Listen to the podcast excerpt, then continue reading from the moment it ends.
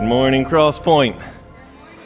Good morning. Hope you guys are doing well. So, children, you can be released. You will see Miss Jenny in the back with the flag. She will take you to the classroom. And for the rest, I do want to begin with an exciting announcement. Some of you guys probably know what this announcement is, but God has grown our church family by two people in this last week. The first was God blessed our daughter, Eleanor, and her husband, Emmanuel, with a baby girl, Evelyn May Sanan. This is also the first child that has made my wife, Anana, and me a pop pop. So I am extremely excited. It has been a good week in addition to that, my daughter was a few days late. Another young lady, Ryan, and her husband, Felipe, also were blessed with a daughter who they've named Rory Felipe Lopez. Felicity. I said Felipe twice, didn't I? Her picture's up there as well. And that was on the exact same day. So thank you guys so much for praying for them. I know many are going to be taking meals to these two families throughout the week. So thank you so much and, and for celebrating this together with us. So today, we are be- continuing in our series that we've entitled, Are We There Yet? This idea of traveling together on the journey of discipleship. Like, what does it look like when we get there? How are we going to get there? What does it look like to travel this road together? And, and we've talked about our mission statement, embodying that and what that means of what motivates us, what compels us as a church family is the gospel of Jesus Christ. It is His good news. This is what compels us, drives us, um, the fuel within us that leads us. It is His good news creation, fall, redemption, restoration. And this leads us then to walk in obedience to what He's commanded us becoming disciples who make disciples. We've defined what discipleship is, what that means when we talk about what does it mean disciple. Today we're going to be looking at particularly that phrase becoming disciples. What do we need to pack, if you will, on the journey of discipleship? Like here's the idea what I want you to think of. If you knew that the end of this week, you're going to leave for a three month vacation through Europe. How many people would make a packing list? Right? How many is just going to wing it? There's some who's doing that too. Like some will, What will make, I'm the list person. Like for a trip like this, like you make a list and you think through because you don't want to forget what's important. Like you don't want to be stuck somewhere and then not have a change of underwear or, or a toothbrush to brush your teeth. Like there are certain essentials you want to make sure you have packed for the journey. But the journey of a disciple, I, I want us to think about what would you pack? Because the same thing is true on that. Like, there's a couple truths when I think about discipleship and what that means. One is that discipleship is a lifelong process, right? Like, it begins at the moment of surrendered belief on the person and work of Jesus Christ. And it's not, you don't arrive until Christ returns or we die and we stand face to face with the living King in his presence for all eternity. Right? Discipleship is that entire journey. It's not a class that we graduate from and then we say, I've been discipled, now I'm done.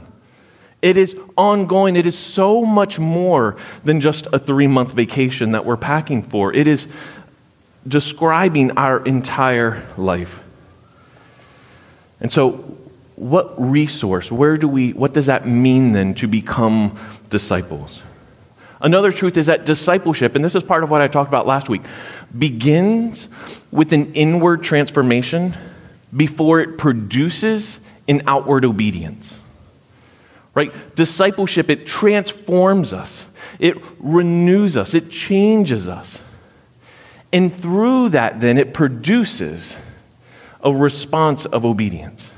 This is what we're going to be looking at today. Like last week, we looked at the definition of a disciple. You'll see the hexagon drawn up there on the screen of how I visually remind myself of what is the definition someone who worships Jesus, ongoing surrender with obedience to God in everyday life by the power of the Holy Spirit. This is what a disciple is. But then when we look, what does that mean to become disciples? This is where inside of that hexagon, I would draw a triangle. I've sat down with numerous people, and this is what I would draw on a napkin, walking them through. What, what does the mission of Crosspoint mean? How are we living this out? It begins with that inward transformation. And we're going to talk through today what does that mean? Mean to become. Aren't we already disciples? Yes. So, what does it mean then to that process of becoming?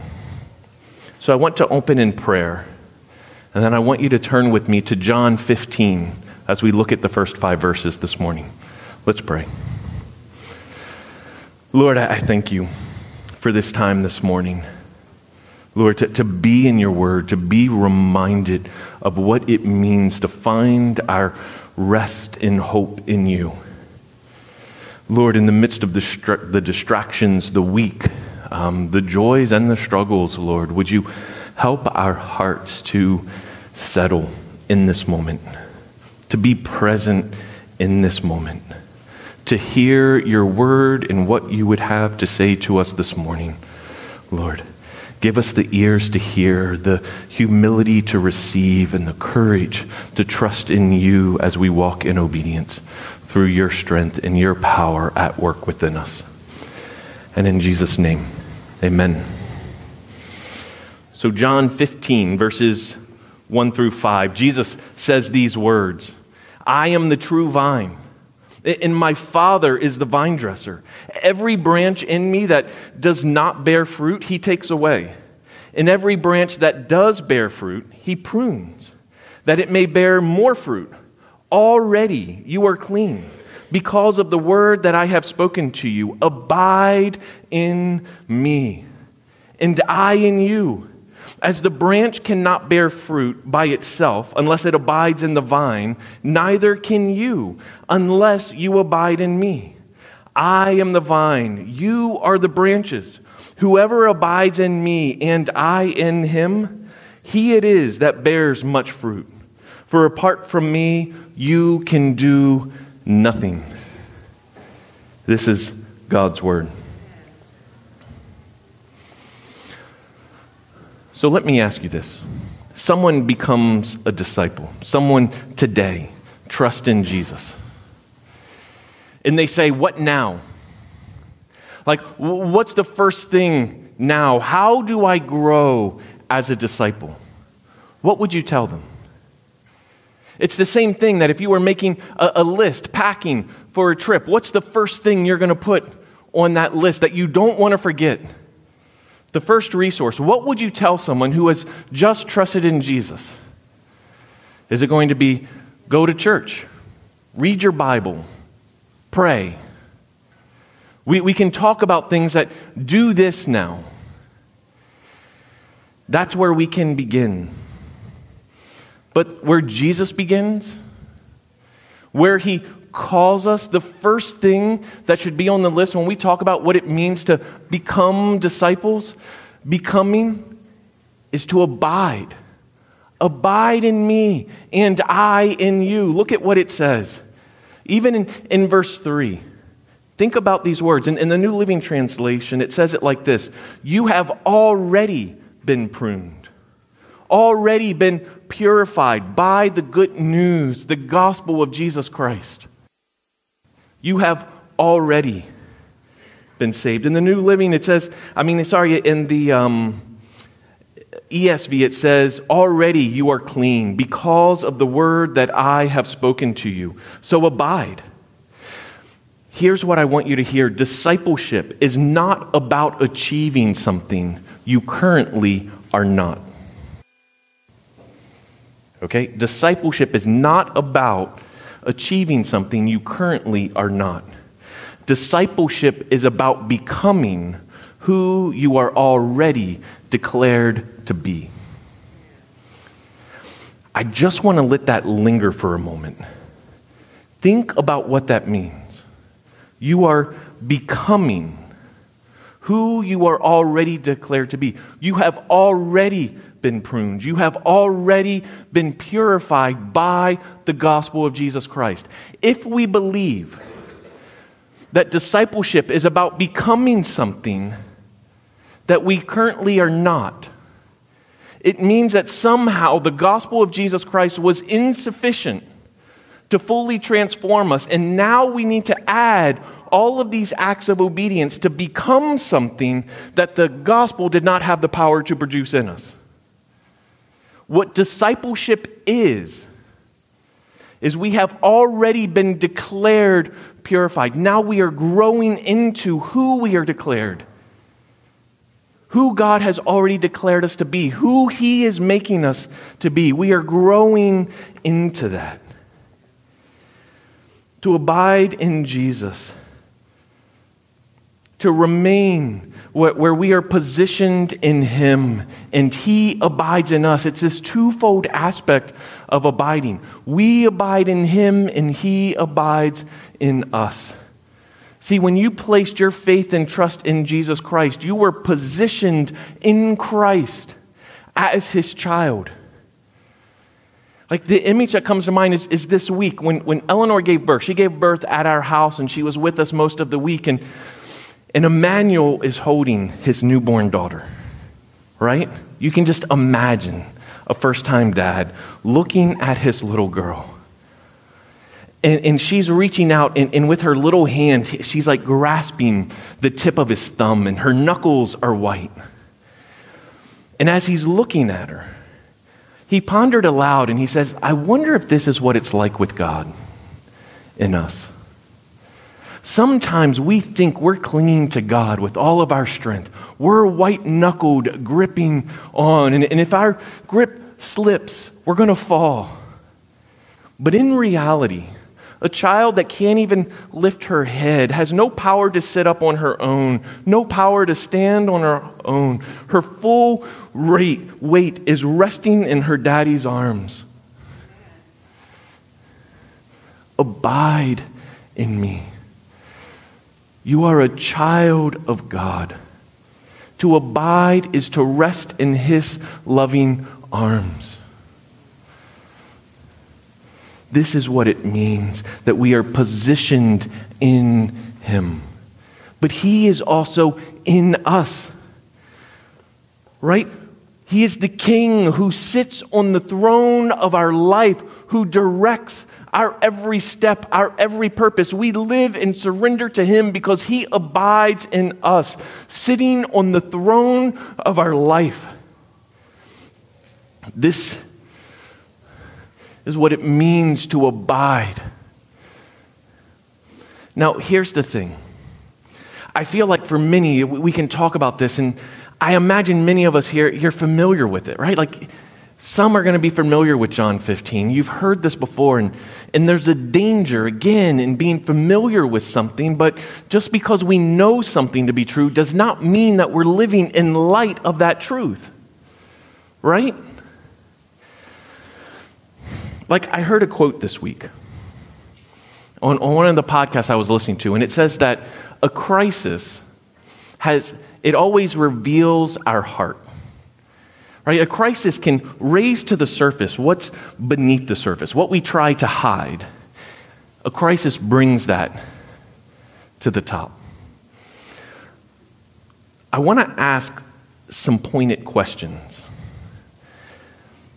That's going to be uncomfortable, provocative, but I'm doing it out of love. Think about yourself over the past 18 months since the global pandemic known as COVID began? In what or in who have you been abiding?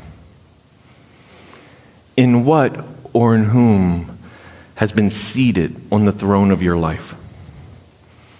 Like if someone was listening to your conversations, reading your emails, your text messages, your social media post, your thoughts?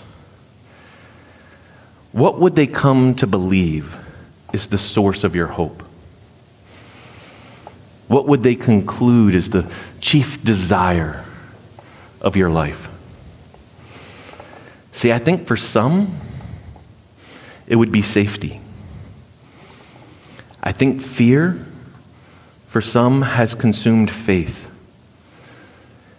And physical safety during a global pandemic has become the overwhelming focus of life. Accumulating information, knowledge has given a sense of control in the midst of chaos. And in trying to bring control to that chaos, the chief end that was sitting on the throne of your heart was health and safety. And everything revolved around that. I think for others, what has been exposed is a desire for comfort and your own personal freedom. You found yourself looking at alternative sources of information to justify placing your own desires, your own personal freedom, your own personal comfort above anything else. And faith became a veneer for arrogance and pride. I think for others in this season, it exposed a longing for causes that in the swirling uncertainty that engulfed the globe, we saw people take hold of social issues, of political issues, and fight for them as if life depended upon it. Civilization will rise and fall based on how one narrowly defines this particular issue. And we went to war with one another over these. What gripped your heart over the past 18 months? Because we can talk about abiding in Christ in theory. But if we're honest with one another, I've been heartbroken to see as a nation what has been revealed of our hearts. It has not been pretty. And we, as the church, are called to find our hope and rest in Christ. This is what we are called to. We are invited into to abide in Him and He to abide in us. So, how would you answer those questions this morning? What has been revealed? And where is He leading us from this? What does it look like then to abide? Because abiding produces growth. Like abiding is, is if there was like one word that you were to remember from this entire sermon, let it be abiding. The heart, the soul, the root of everything that follows. Apart from Him, we can do nothing. This is what it says in John 15, 5. Jesus is the vine. We are the branches that are abiding in him. When we abide in him and he abides in us, he produces fruit in and through us. Apart from him, we can't do anything on our own. And so, growth, what it looks like to grow, what it looks like in becoming disciples, what it looks like to grow then as disciples, I would define as this it is increasingly displaying the glory of God through ongoing surrender and obedience. Increasingly displaying God's glory through our ongoing surrender to Him as seated on the throne of our life and walking in obedience to His commands. One of my favorite word pictures of what this looks like, and when I say we have already been declared pruned and purified. You are already this, and now we are growing into that. Is, is something I got from my wife, Kirsten. I want you to imagine a little girl standing in her daddy's white dress shirt, sleeves rolled up but still reaching down beyond her wrist The bottom of the shirt that would be tucked in reaches all the way to the ground, dragging on the floor, barely revealing her bare feet.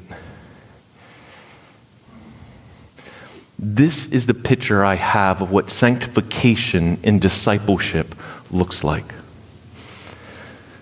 We are covered in the perfect righteousness of Jesus Christ. As disciples, we are growing in the reality that is already true. Clothed in His perfect, the perfect righteousness of our Heavenly Father, we grow and we mature to become who He has already declared us to be. This is what it then looks like to grow. Pastor and author Robert Thune, I think, illustrates this and describes this so beautifully. It's in his book, The, the Gospel Centered Life.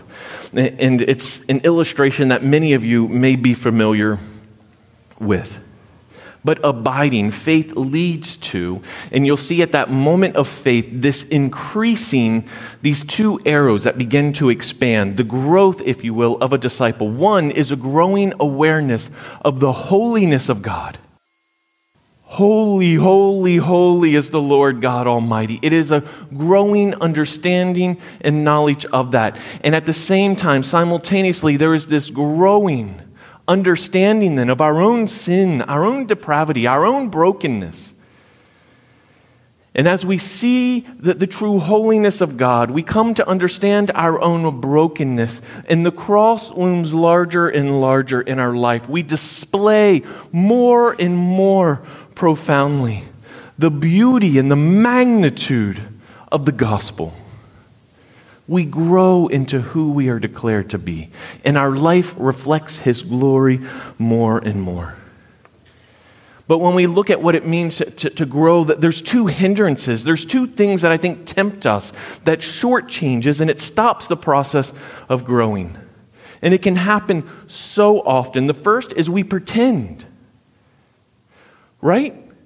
Like rather than repenting of our own sinfulness, rather than acknowledging our brokenness, we pretend to be better than we are. Well, we're not quite that bad because we're no longer comparing ourselves to the holiness of God. We're comparing ourselves to the person sitting next to us.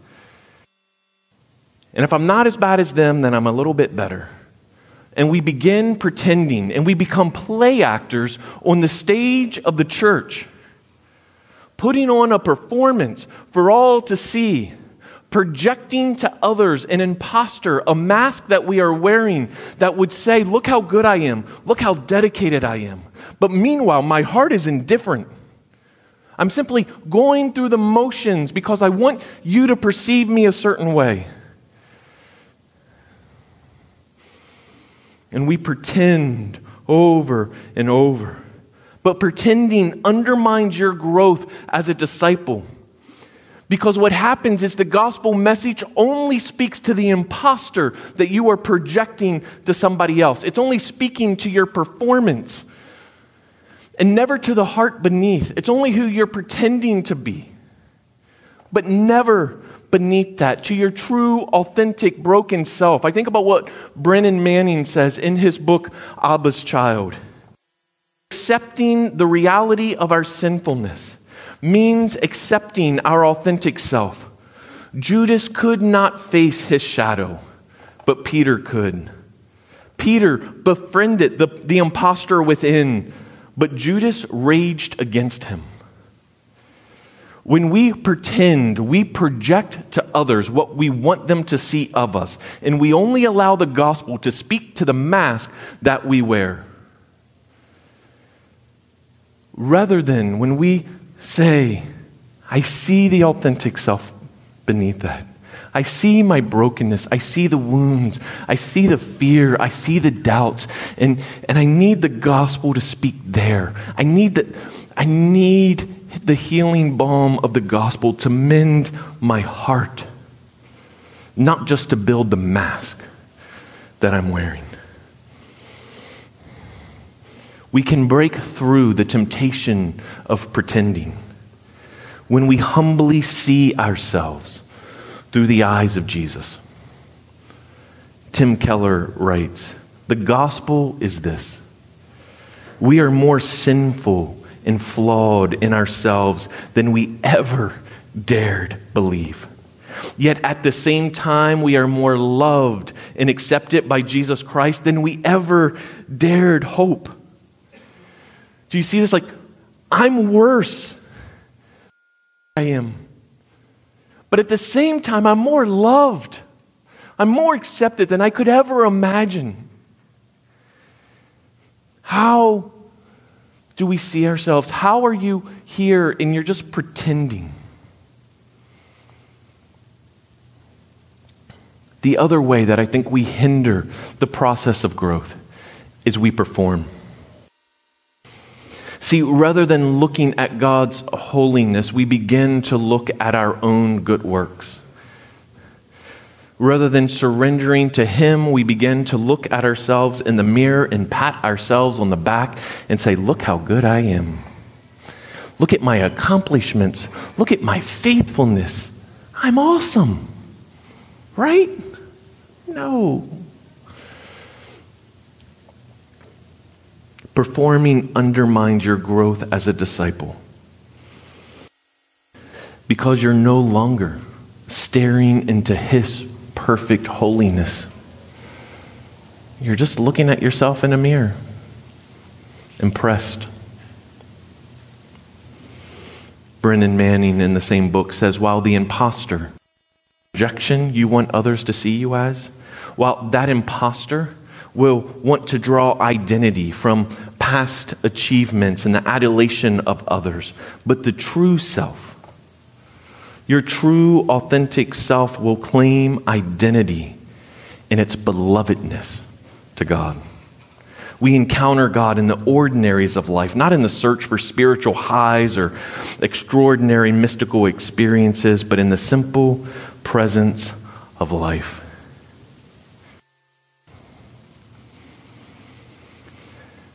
I think there's a real danger within Christianity that we want to present something to others that's different than what's really on the inside. And the gospel transformation impacts how we behave, but it doesn't transform our heart. When we look at what it means to grow, it is an awareness, and I think where it needs to begin, because what happens is when you see when we pretend and we perform, we're, we're not increasingly displaying God's glory, we're in, increasingly focusing on ourselves. But when we increasingly focus on God, if you feel like, man, I'm stuck, I feel like I'm wearing this mask, I feel like I'm playing the game, where do I begin?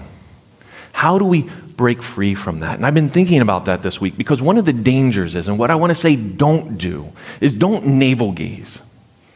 Okay, what I mean by that is there's a temptation in, in wanting to be spiritual and saying, I want to have this increasing awareness of my own sinfulness, right? We just look at ourselves and we speak condemnation. We find every fault and failure and we just want to beat ourselves with it and say that that's spiritual. That leads to condemnation, not transformation. Where we begin if you feel stuck as a disciple, where we begin is the holiness of God. A growing awareness of who God is in His holiness to study it, to meditate on it. Allow the blinding light of the perfect holiness of Jesus to, to expose every shadow, every mask to shine through, to expose who we really are, both our sinfulness and his extraordinary overflowing love for us. This is what seeing the holiness of God does. And it's so needed. I heard a podcast that, this week and it was talking to a pastor who gave himself over to sin. And they're like, When did you stop loving Jesus? And the pastor said, I never stopped loving Jesus, I stopped fearing God.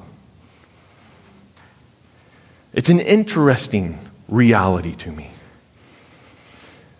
I believe we need an increasing awareness and understanding of the holiness of God.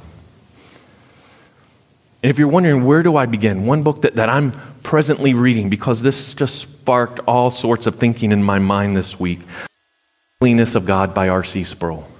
If you look at the uh, sermon notes online, you're going to see a link to this book. Here's a quote from it. Not only does God penetrate every aspect of our lives, but he penetrates it in his majestic holiness. Therefore, we must seek to understand what the holy is. We dare not seek to avoid it. There can be no worship, no spiritual growth, no true obedience without it. It defines our goals as Christians. Think about this growing awareness, understanding the holiness of God is going to be central to what it means to become disciples. If a disciple is someone who worships Jesus, how can we worship him if we do not fear him, if we do not understand his holiness and, and magnificence? How are we going to live in ongoing surrender if it is not seen that he sits on the throne of our life as the righteous king, perfect and holy? How will we respond in obedience? So that it's not just to make ourselves look better, but because it is surrendered to a perfect and holy God. As we abide, it is an invitation to meditate and think on the holiness of God. And this will produce in us fruit. In becoming disciples, we abide, we grow, and this produces fruit in our life as we abide. John 15, 5. He it is that bears much fruit, for apart from me you can do nothing. That if you abide in me and he abides in us, then we will bear fruit. We can't do anything on our own newborn infant in the arms of our Father. And it is His work abiding in us as we abide in Him that is at work growing us, transforming us, and producing fruit. Fruitfulness as a disciple is the fragrance produced in our lives as we abide in Jesus. This is how I would I think of fruitfulness. Now, here's the story that came to mind. And I had to confirm this with my mom yesterday. When I was eight years old, I was instructed, like every good parent would do, don't play with fire. Being the eight year old that I was and being friends with my neighbor, we went behind his shed and built a fire. And we were playing with it. We're poking at it, we're going somewhere. And so I hear my mom calling me. She calls me to the car, and I go running. I'm getting ready to get in the car, and my mom stops me, and she looks at me, and she's asking, she's like, Were you playing with fire? Nope. Not playing with fire. That'd be bad. You told me not to, right? And, and then it was the stare, right? Like, look me in the eyes. Were you playing with fire? Now, at this point, I realized if I said yes, I was going to die. So I'm like, no, not playing with fire. Definitely not playing with fire. My mom marched me inside, like grabbed my arm, marched me inside, stood me in front of the mirror. She says, Son, you smell like smoke, and look at your face. And I had ash and soot on my hands, on my face. I mean, I was a mess. I had no idea what I looked like. But it was, and at this point, I don't even remember what I said. I think like the fear of God literally set on me, and I just died then and there. But I don't remember what happened after that. Um, so that's been blanked out. I was talking to my mom yesterday because I was like, How old was I? And she's like, You were eight. She's like, No, eight's too young. She's like, Maybe you were older. But she's like, No, it was you. You were probably eight. That's exactly what she said. The same thing is true as disciples. Here's what I mean as we abide in Jesus, our life will take on the fragrance and evidence of God on our lives. That's what happens. Like 2 Corinthians chapter 2 verse 15 says we are the aroma of God among those who are being saved and among those who are perishing. We have the fragrance of Christ and to those who are perishing that fragrance smells like death. And to those who are being saved, the fragrance of Christ smells like life to life. Abiding produces the aroma of Christ on our life. See, I can't stand up here and be like, make myself smell like smoke and put ash and soot on my face, right? Like, I can't just make that happen. That happened because I was messing with fire. In the same way, I can't stand here and be like, smell like Jesus, smell like Jesus, be transformed to be like Jesus. Do these things and I'll have the aroma of Christ. No. As we abide in Him, as we are resting in Him, as He is seated on the throne of our lives, our life will exude the fragrance of Christ. His fruit will be produced in us and through us as we abide.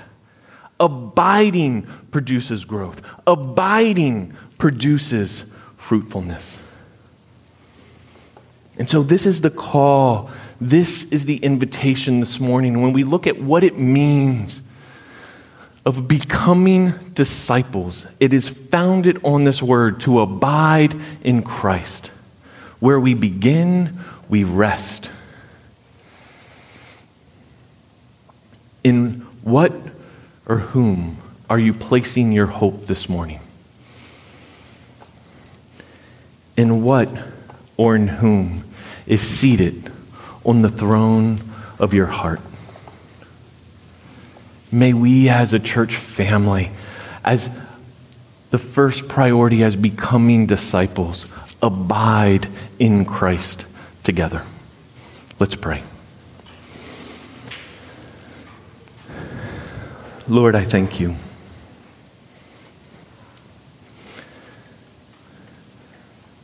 For this amazing truth that we have already been pruned and purified by the truth and power of the good news of the gospel of Jesus Christ. It is your work at work within us. Lord, give us the courage to abide. May the light of your glory and holiness expose where we are looking for hope in anything other than you. Be it in our own health, or be it in our own freedoms, or be it in whatever external cause, Lord, would you point our hearts to Christ? May this be the passion that drives us, Lord. May this be the source of all of our hope and desire. Lord, thank you for the, the promise that you abide in us. Lord, it is your work in us, your joy in us that fills us to overflowing. Thank you for being a heavenly Father who holds us as his child, securely in your arms, never letting us go. Lord, that it's not by our strength that we cling to you, but by your faithfulness that holds us. And so we say thank you. All glory and praise to your name. And in Jesus' name, amen.